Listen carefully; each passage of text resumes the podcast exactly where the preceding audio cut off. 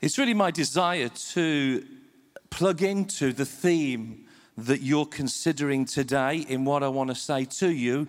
I think that's important because it's important to the aims of today. And so I want very much to, to do that with you. To, to live the reality of the kingdom is our great challenge. And uh, I suppose I'm asking the question today what does it mean to live in this kingdom, the United Kingdom, and obviously in the context of the European context we, we all find ourselves in as children of God's kingdom? How do, how do kingdom values push through the culture that we find ourselves living in day by day? The environment that is the context and the scene of where we're living lives and, and how we're doing life as families, as individuals, as couples, in our workplaces, in our social lives. And they're important questions.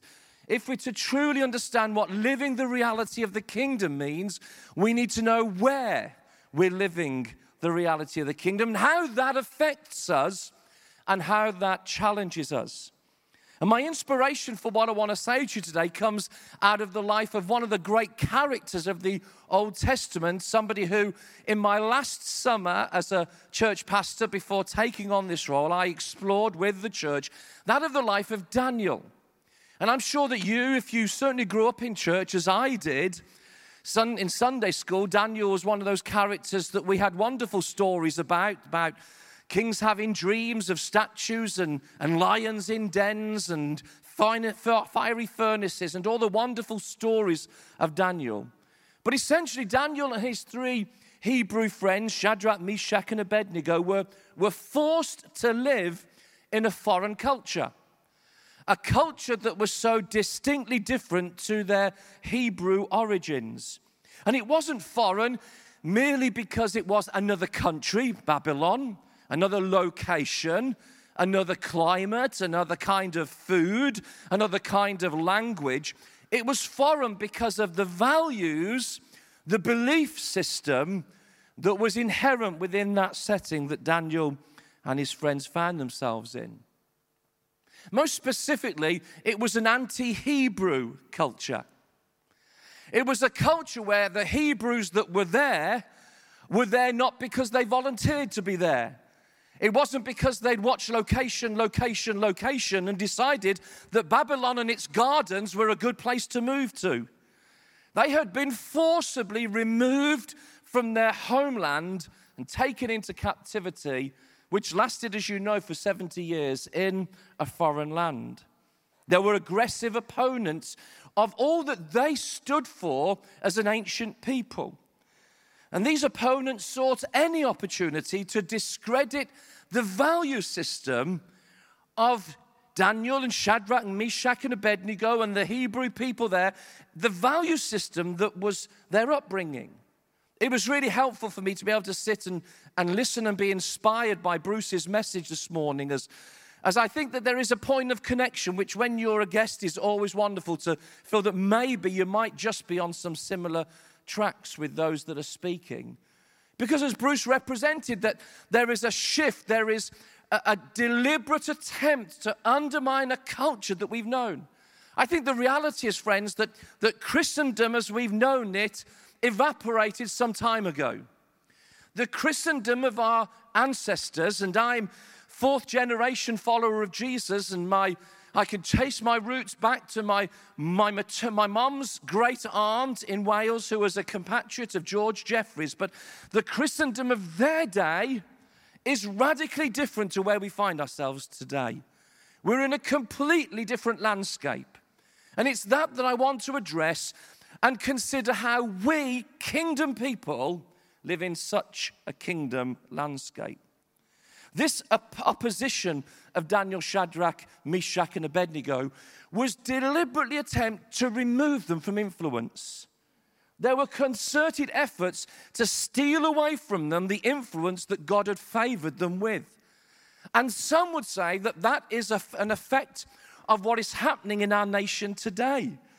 That there is a desire to steal away from the church the influence that we have known. Maybe we have to ask ourselves if we've actually used it less than we should have done in generations past. Maybe we need to ask ourselves if God favors us continually with moments of influence, how we use that for the reality of extending God's kingdom into our culture and our environment. One of the greatest challenges I think that they faced in Babylon was the spiritual environment that surrounded them. The material environment wasn't particularly unusual. I have had the privilege of traveling to different parts of the world, and um, I, am not certainly an avid traveler. I'm not one of those people who gets a buzz out of constant traveling, but it's been a privilege to see other parts of the world. And, and some of them I've particularly liked the atmosphere, the climate. Who wouldn't like more sunshine than we get?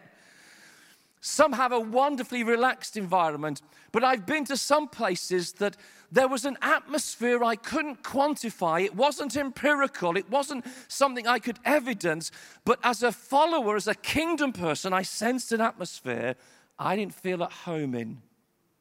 And you may well know what that feels like. And I think that's what Daniel and his friends experienced. It would have been so different, different from their early years in Jerusalem.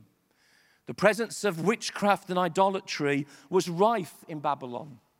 Religiously, Babylon had a, a pantheon of maybe uh, um, as much as two and a half thousand gods with a small g. And into that you throw that you find in Nebuchadnezzar's quarters, we'll read in just a couple of moments, the, the presence there of magicians and enchanters, astrologers and sorcerers. And what is a shocking thought for me, or was a shocking thought for me, as over the summer I explored more of the Daniel story, was the possibility that Daniel and his friends were even forced into teaching in these environments. Maybe they were educated forcibly in the nature of these dark arts and doctrines. And there's so much in the account of Daniel that that is a parallel, I think, for us in our contemporary culture of the challenges we face. So I, I want to explore with you this morning how is it that we live a kingdom culture in this kind of culture that we face today. My premise is this it is a greater opportunity than it is a challenge. And I think we must start from that position that this is our moment and our opportunity. And the times when the church has bemoaned our environment and the, the culture that we find ourselves in, we, we need to put those to bed and thank God for the opportunity and turn the focus, the mentality of our hearts to say, God, what a season, what a moment, what a potential harvest as we find ourselves in this culture. And so let me ask you to turn me to the book of Daniel, and I, I want to read just 13 verses to you. I'm sadly finding myself of the age where, unless I bring a Bible the size of my car to the platform, I need to wear my glasses.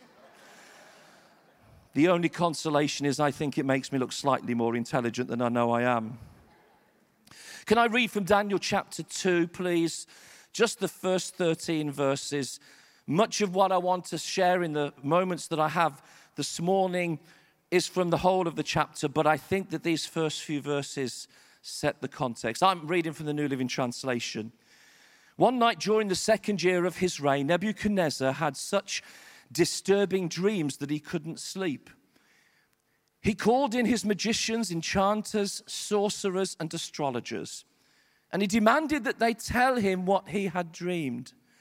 As they stood before the king, he said, I've had a dream that deeply troubles me, and I must know what it means.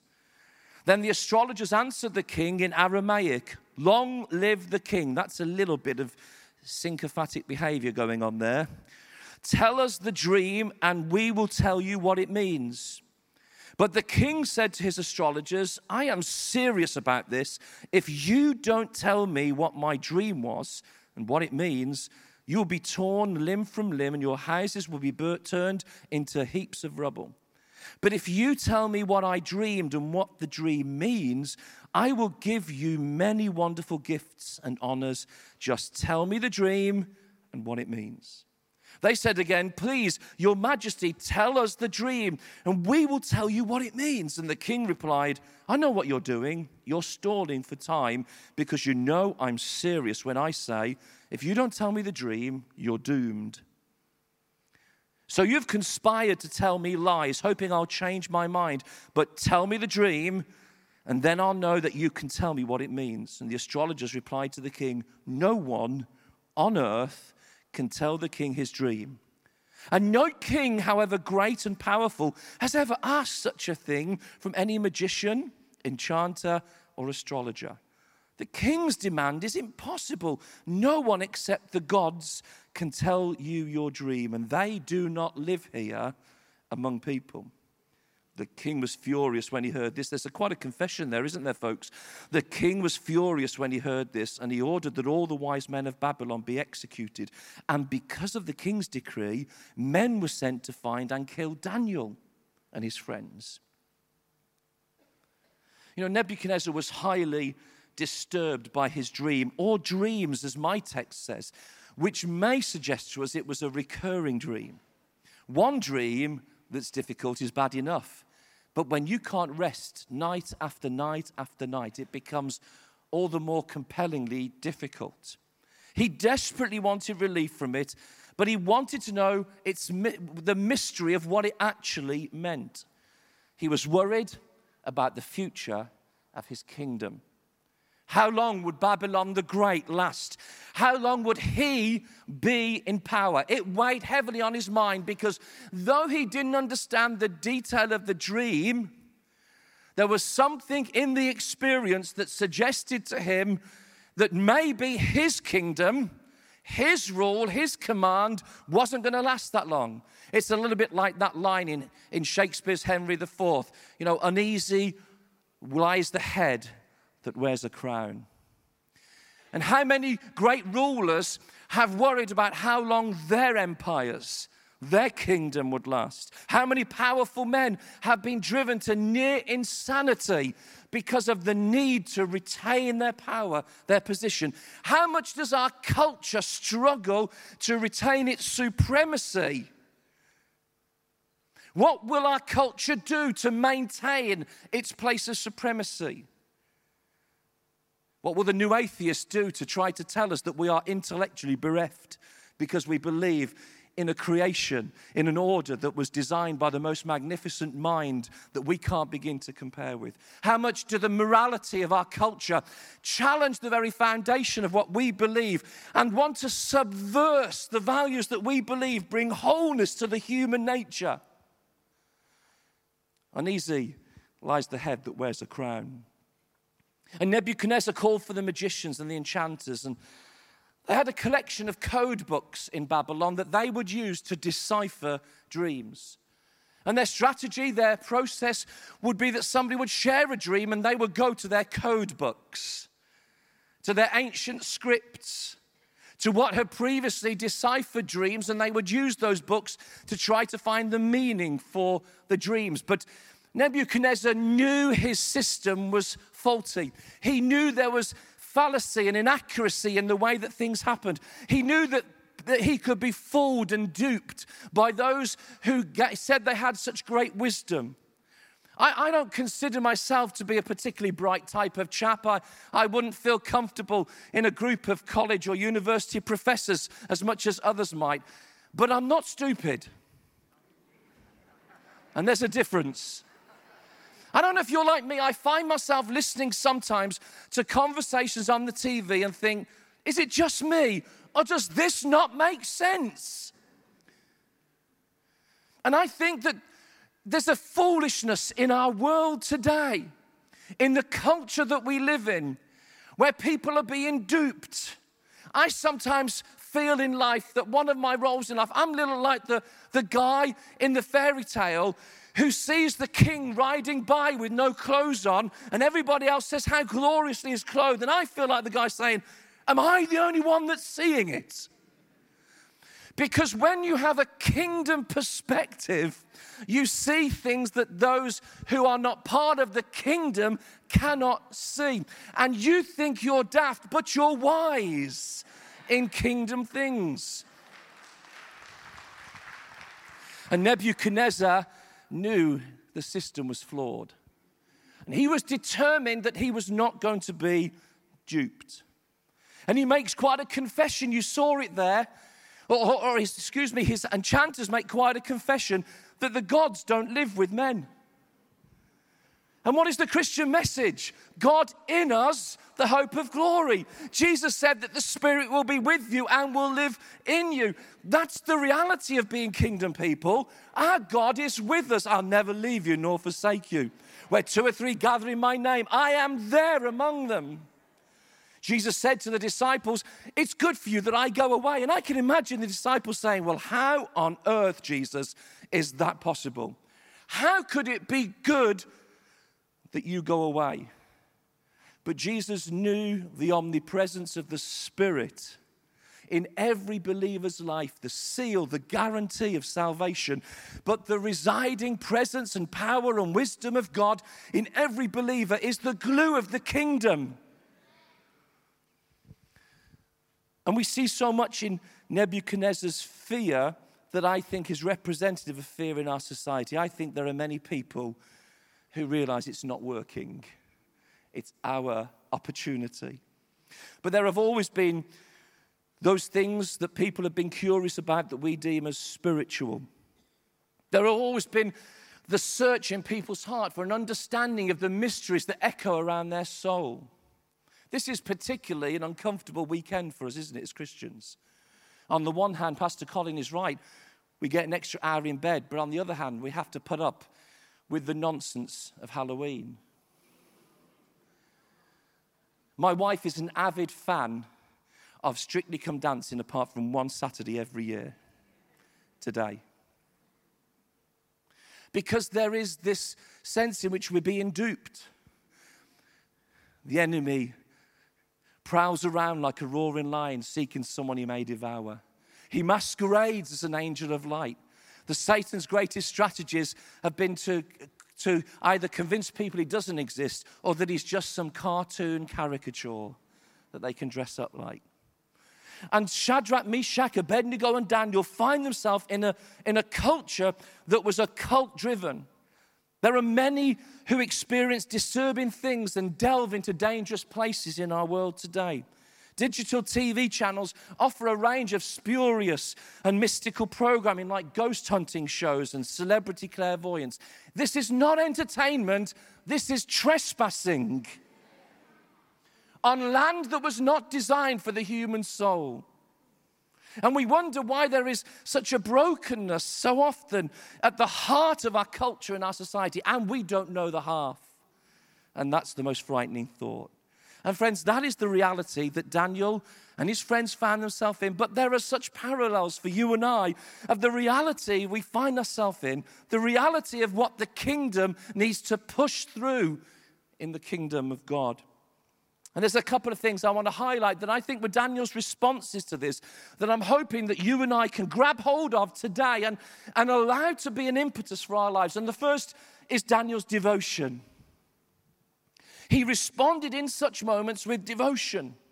When the threat came to him and his friends, even though they weren't part of the court, that were trying to figure out how on earth could they interpret Nebuchadnezzar's dream, he was one of that group known as the wise men, the group of counsel. He was in that group who were all going to have themselves done in by Nebuchadnezzar because his dream couldn't be interpreted. The fakery of the king's advisors had been exposed and he was angry. And if you look further in the passage than I read, you'd see in verses 17 to 19 Daniel's response is this Then Daniel returned to his house and explained to his friends, the Babylonian names here, Hananiah, Mishael, Azariah, he urged them to plead for mercy from the God of heaven concerning this mystery, so that he and his friends might not be executed with the rest of the wise men of Babylon.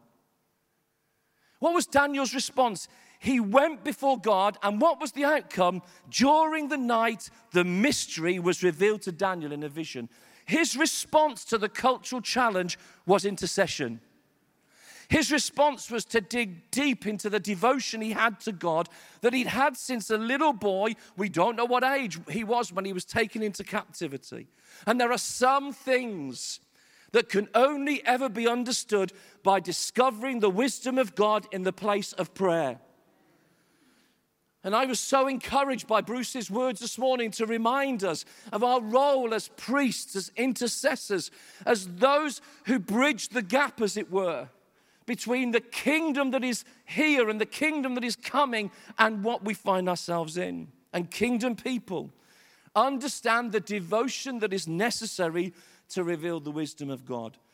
And we can generate energy and enthusiasm in our churches for lots of different things. But quite often, the things that really matter are the things we struggle to generate that enthusiasm for, that energy. And there's something about Daniel's life and his devotion that saved the day because he goes before God and he pleads with his friends, let's get our prayer quartet together. Let's go before God. Did you notice says that during the night, he didn't even sleep on this. He prays and he's praying through the night and he's He's seeking after God because his life is in danger. There's a sense of seriousness about it. And devotion to God, connected with the seriousness of the environment, can bring about a revelation of God's heart and his wisdom and there was a deep effect that flowed from the devotion that Daniel and his friends had because the incident brought Daniel to the attention of Nebuchadnezzar. And it gave him opportunity.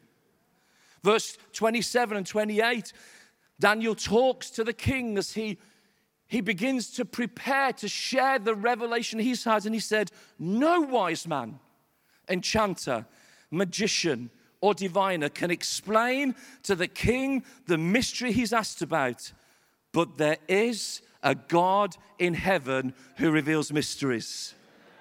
And I think we as the church need to remind ourselves God is not hiding it from us, He's hiding it for us because we are the vehicle for the expression of the wisdom of God into the world. It is our opportunity when there seems to be no answer and there seems to be no way that kingdom people know what it is from the place of devotion to bring the wisdom of God into situations. You can do that in your workplace.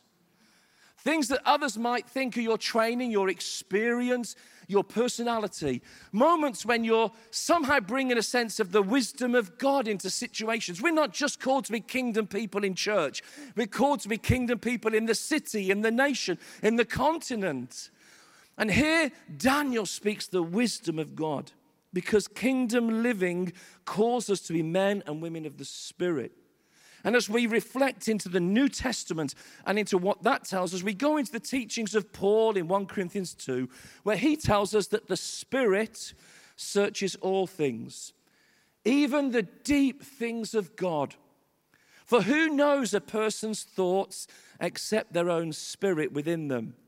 In the same way, no one knows the thoughts of God except the Spirit of God. We have received what, excuse me, what we have received is not the spirit of the world, but the spirit who is from God, so that we may understand what God has freely given us. And that is what we speak, not in words taught us by human wisdom, but in words taught by the Spirit, explaining spiritual realities with spirit taught words. There is a place for us as kingdom people in our devotion to God to be the vehicle of the Spirit speaking the wisdom of God. The remarkable way in which we, impure vessels though we are, can somehow be a mouthpiece for God. And that's the kingdom coming into our situations because wisdom flows to those who, those who stay close to the Spirit. It really is amazing if you stay close to the Spirit what God can do with you. It was never designed to be too difficult for us. But we're the ones that sometimes complicate it with the pursuit of so many things, and God wants us close to the Spirit. Because the strange thing is that though we have the Spirit residing within us, we can live distant from His influence and His voice. I've, I've made a discovery. My family think I'm going deaf. And they tell me that when I talk on my phone in a coffee shop, I talk very loudly. And that when I watch the football on TV, I have it far too loud. They play this little game with me, my kids do. Aren't kids cruel sometimes? And we're driving along as a family, and they'll go, Dad. And they'll whisper very quietly, Dad. And they keep incrementally increasing the volume until I hear it. And then it creates great laughter when they've been doing it for three minutes. And I say, Yes. And I am, I suppose, finding myself a little hard of hearing. But I don't want to be a man who, the older I get, the harder I find it to hear God. In fact, quite the opposite. I want to be a man who knows what it is to hear the voice of the Spirit because everything he says is pure truth, pure wisdom, pure revelation from the heart of God. Kingdom people need to listen to the Spirit. These are the realities that will make a difference for us. Proverbs tells in Proverbs 2:12 that wisdom will save you from evil people, from those whose words are twisted. You know that in the early part of the book of Proverbs, there Solomon the writer is encouraging us to pursue wisdom, to gain wisdom at all costs. We must have wisdom. We find the New Testament writers encourage us, Paul's writing encourages us that we might, he prays that we might know God better through the spirit of what? Wisdom and revelation in Ephesians chapter 1. And the wisdom of God is what we need to live in this threatening and alien culture. Life by the Spirit is our response to the inauthenticity and counterfeit dimensions of the world we live in. And my urging to you today, as people of God, is in our pursuit of many things, however spiritual they may seem, never forget the place of devotion and the power of what flows from that altar that we heard about earlier, where the blood is sufficient to cover all of our failure on the basis of faith in Jesus Christ. Another thing I, I think that Daniel ex- expresses to us, I want to encourage you in, is that of awareness. Because this account really reveals the underlying reality of life in this world today, and that is that there are many, many nations, but only two kingdoms the kingdom of light and the kingdom of darkness. And I take, again, I take the verse that Bruce used earlier from 1 Peter 2, verse 9. You're a chosen people, a royal priesthood, a holy people, God's special possession, that you may declare the praises of Him who brought you out of darkness into His wonderful light. That's an awareness that Daniel had. It wasn't about Babylon and it wasn't really about Jerusalem, it was about the kingdom of God. And there are many nations represented here, as there are in churches right across our land. And we praise God for that. But we're either part of one kingdom or another. That's the simple reality of life in our world. And Nebuchadnezzar's dream is very significant because, as you know, it foretells four great kingdoms that would come. It's this dream of a statue, uh, and it's made of varying items from, from gold all the way down to clay. And as you know in the story, the Bible tells us in verse, uh, chapter 2, verse 34, that, that while you were watching, Daniel says, a rock was cut out, but not by human hands. And it struck the statue on its feet of iron and clay and smashed them. And that rock that Daniel saw is the kingdom of God that comes with the arrival, the incarnation of Christ, when Jesus declares the kingdom of God is among you and goes on to declare, Luke tells us the kingdom of God is within you, that the coming of Christ is the great conflict of these earthly kingdoms that seem to have such great significance. Alexander the Great never expected to be overthrown. I was watching a documentary just this week uh, on the life of Hitler and the sheer horror of that megalomaniac who was trying to build this Third Reich kingdom and, and take over Europe, and it didn't last long because no kingdom can stand in the face of the rock that was cut out, not by human hands, but by the purposes of God and thrust into the environment of the world. And kingdoms have come and kingdoms have gone. And names that our children simply learn in history lessons are no more than scratches on sepulchres. But today, the kingdom of God advances in the world. The rock that is found in the person of Jesus Christ. And in verse 44 of that same chapter, Daniel says, In those in the, in the time of those kings, the God of heaven will set up a kingdom that will never be destroyed, nor will it be left to another people. It will crush all those kingdoms and bring them to an end, but it will itself endure forever. And this is what I want you to be aware of today, people of God that our worldview must be defined through the truth of the kingdom of God. This is the lens through which I see the world. It's prophetic revelations of what is to come. And while in our Bible study classes, we could get caught up with the, the details of when, how, where, and what might happen, what we all know and what we all believe is the kingdom that is here is coming in greater power and dimension, that the king is coming again. And that is the awareness. And Daniel lived in Babylon, not suppressed by the pressure of an atmosphere that everybody else felt the weight under. And his friends refused to bow to a statue that Nebuchadnezzar set up of himself and were thrown into a furnace, but the kingdom was with them in the furnace. Another man in the furnace because whatever environment we find ourselves thrust into when we stand and refuse to bow, the king of the kingdom is always with us. That's Daniel's story. The great message of Daniel God's in control. And that's what kingdom people need to remember that the kingdom is here, that the rule and government of God over all things is expressed in his church through Christ, who is the head. Nebuchadnezzar would lose his throne. Two other kings would come and go before Daniel would announce the end of the exile.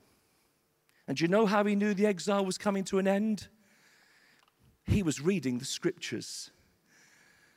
He was reading the prophet Jeremiah, and he could count. And he knew how long he'd been there. And when we arrive at the easier part of Daniel, before we get into chapter 6 and onwards, really, the, which is the tough part, we find an old man who is anticipating the end of the exile. He never lost sight of the kingdom and who he was serving whilst in that environment. Daniel's interpretation of the dream revealed how every earthly kingdom is temporary, folks. We are a very short walk from the seat of power in our nation. We have seen things in the last 12 months politically in our nation we didn't imagine we might see. Aside from the recent referendum, we have seen prime ministers suddenly go and other ones come and party political intrigue and all kinds of things. And all that goes to tell us is that human kingdoms are temporary. And we feel for our friends in America at the moment, and we need to pray for them this next 10 days or so. Seems utter confusion, but what we know is kings and presidents and prime ministers and dictators and oligarchs, they come and they go, but the kingdom of God lasts forever. That's the awareness. That's what kingdom people know. That's the reality we're living in today. So John can write in his great revelation I heard a loud voice shouting across the heavens, It has come at last. Salvation and power and the kingdom of our God and the authority of his Christ. For the accuser of our brothers and sisters has been thrown down to earth, the one who accuses them before our God day and night.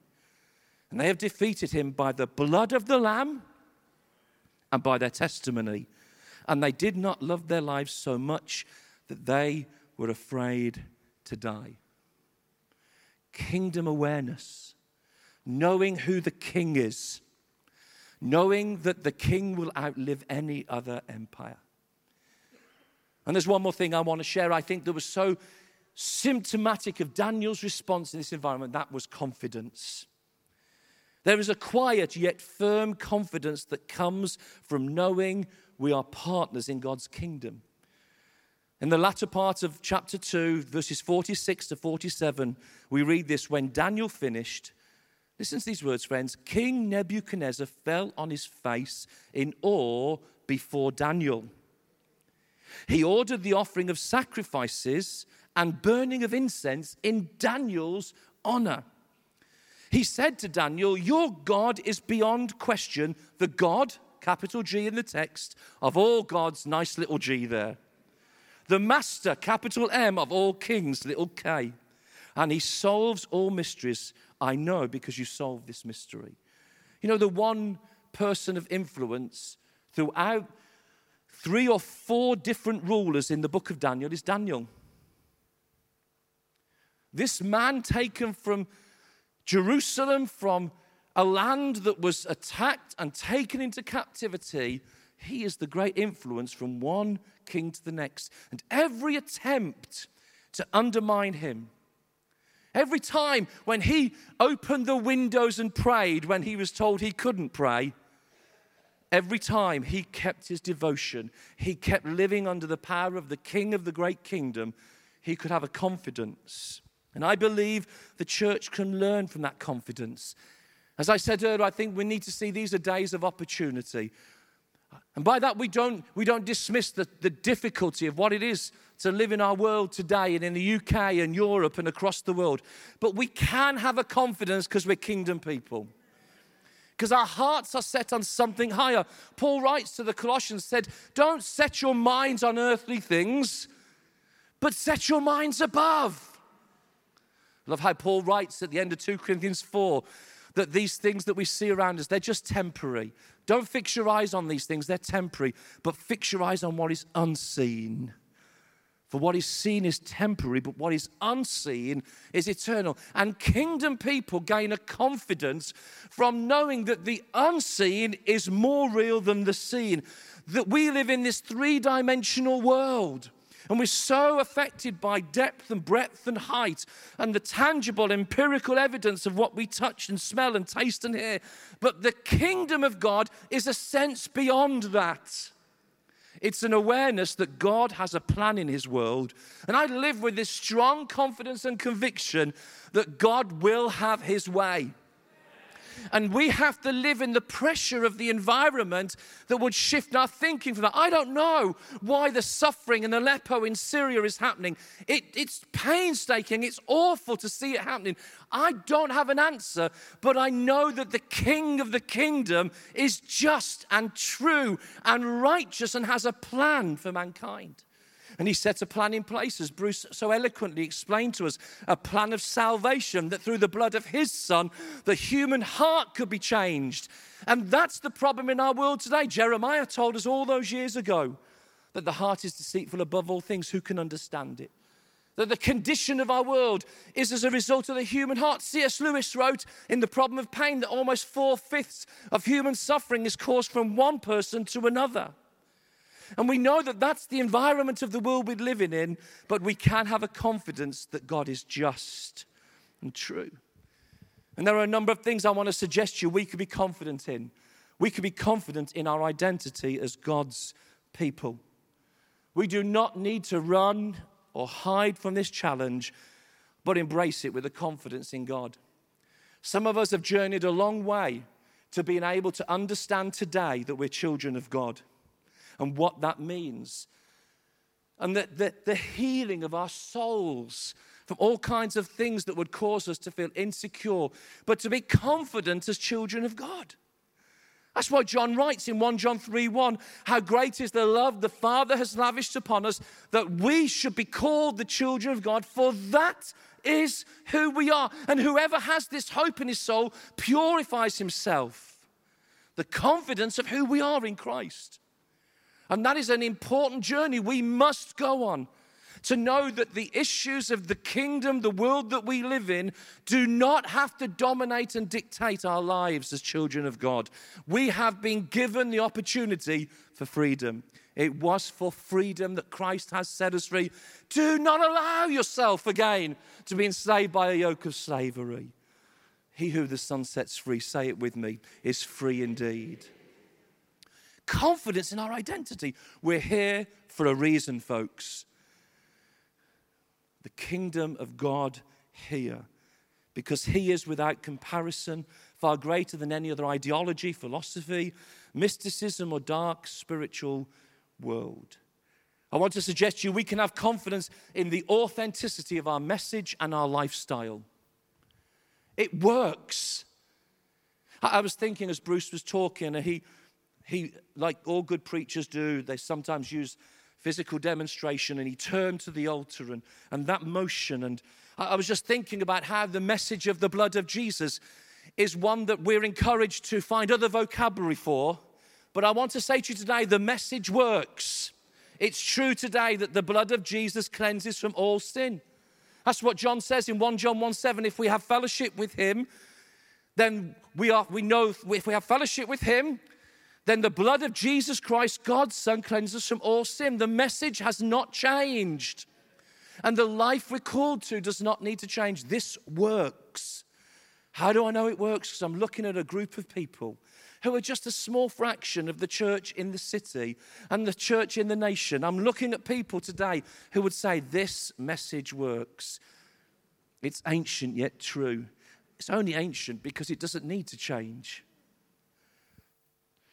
And we should never be ashamed of the gospel because, as we said earlier, it is the power of God for the salvation of everyone who believes. I want to encourage you to be confident in the message that we have because there's something that happens when the Spirit is at work with us in representing the message of the kingdom to others that what they cannot conceive of naturally, the Spirit is at work. I never got anybody saved, it was the Spirit. I can't save a single person. I can do my best. I can sit in my study and work my hardest to find the best, most eloquent way of explaining the gospel. But you know, nobody gets saved because I preach it well. They get saved because the Spirit touches their heart. They're drawn by the Spirit. He's doing far more than we're ever doing. But kingdom people are confident in the message and say, I'll work with the Spirit. And you may not be confident in you. And that's not a bad place to be, but be confident in the Spirit. Be confident in the message. Know this message of the kingdom works. Mark 1 1. Jesus came preaching the good news of the kingdom and healing every disease and sickness. And then he releases, as we've heard this morning, the opportunity, the privilege of ministering the kingdom. But I also want to suggest to you that we can be confident in the supernatural wisdom and power of God. Being a prophetic people is more than the importance of prophetic words in our cell groups and in our church settings, and they are incredibly valuable. Being a prophetic people is carrying a wisdom that is beyond natural. Being a prophetic people is having an understanding and an awareness and an insight, a perception and a perspective of the world we're in that is focused around the King and his purposes. And into that, God speaks. And through that, God speaks. And some of us are far more prophetic than we give ourselves credit for. We have pigeonholed prophetic ministry to, to those who God has greatly used with insight in so many different ways, and not seeing that when the wisdom of God flows through us, we are seeing the world as God wants to see it, wants us to see it. Because the problem is, we're so often seeing the world as they want us to see them through the eyes of advertising and the media and the you must have culture and the go down Regent Street or Bond Street or go down the, the latest place where you can get the latest things that will make you feel that you're up to date and get the iPhone 7, whatever you do, because you're nobody unless you've got an iPhone 7. And I'm just, I'm one generation behind already, so I haven't got a chance. But no, we, we have a different view of life. That the things that other people build their life around are the passing things of our world. Because a prophetic people have a confidence in the supernatural wisdom of God. I somehow want to see as God sees because it's a fearless view of the world. And it's very difficult to look at our world in the natural and not fear. I have children one just got married. I know I don't look old enough. I've a daughter who's coming up to 60, and I've had two sons.